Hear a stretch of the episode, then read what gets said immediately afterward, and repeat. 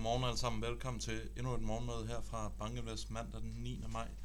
Vi har lige lidt tekniske udfordringer, så lige så langsomt går jeg igennem, hvad der er sket på markederne, før jeg overlader ordet til, til Anders, som kommer til at snakke omkring øh, amerikansk politik.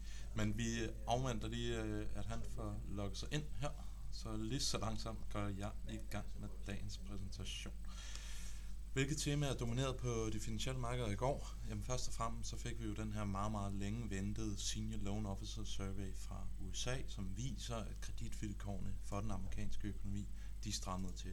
Det var noget, som i den grad har været ventet i takt med, at vi har set de her bankkonkurser over første kvartal, og samtidig med, at vi også har set en amerikansk økonomi, hvor der er flere og flere, der forventer, at den er på vej ind i en recession, en periode, hvor man normalt også vil se, at kreditvilkårene de strammer til underliggende de finansielle markeder i går, jamen, så så vi altså en cyklisk rotation. Så under overfladen, så er det altså stadigvæk et aktiemarked, som er relativt positivt.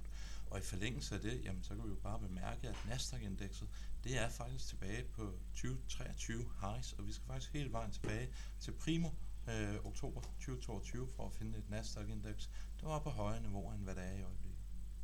Det amerikanske gældsloft, jamen, det er jo et tema, der i alt højere grad begynder at rykke nærmere og nærmere øh, ja, der rykker længere og længere frem i tid.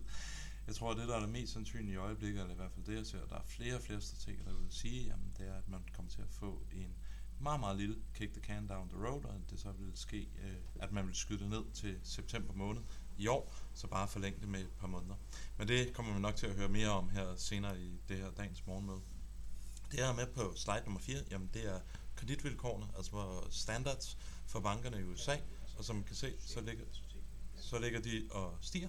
Altså betydende, at vi ser nogle strammere kreditvilkår i USA.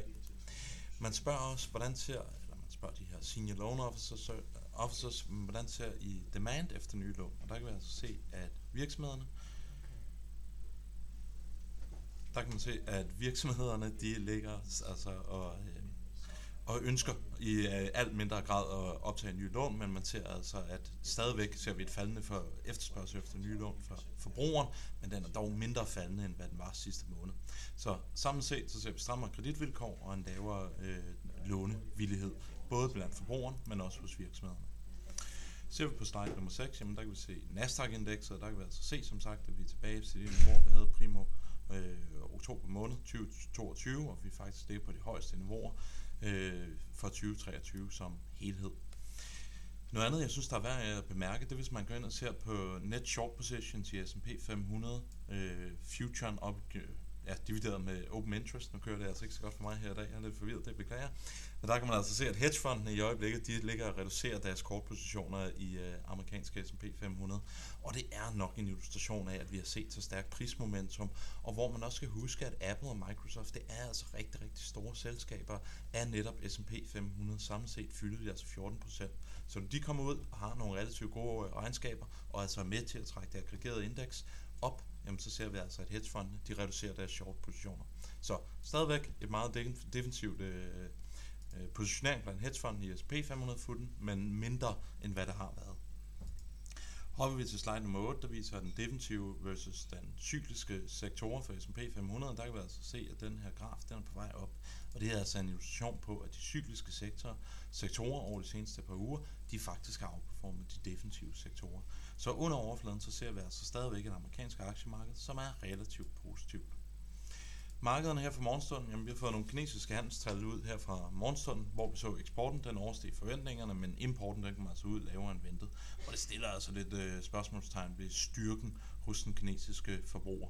Så lidt usikre kinesiske handelstal, vi fik her fra morgenstunden. Så får vi NFIB, det er jo PMI for de små til mellemstore virksomheder i USA, den får vi ud her i dag. Jeg tror, det, der bliver allermest interessant ud over selve headline-indekset, det er nogle af de her underspørgsmål, hvor man blandt andet spørger, om øh, kreditvilkårene er en restrikterende faktor for de små til mellemstore virksomheders øh, forretning.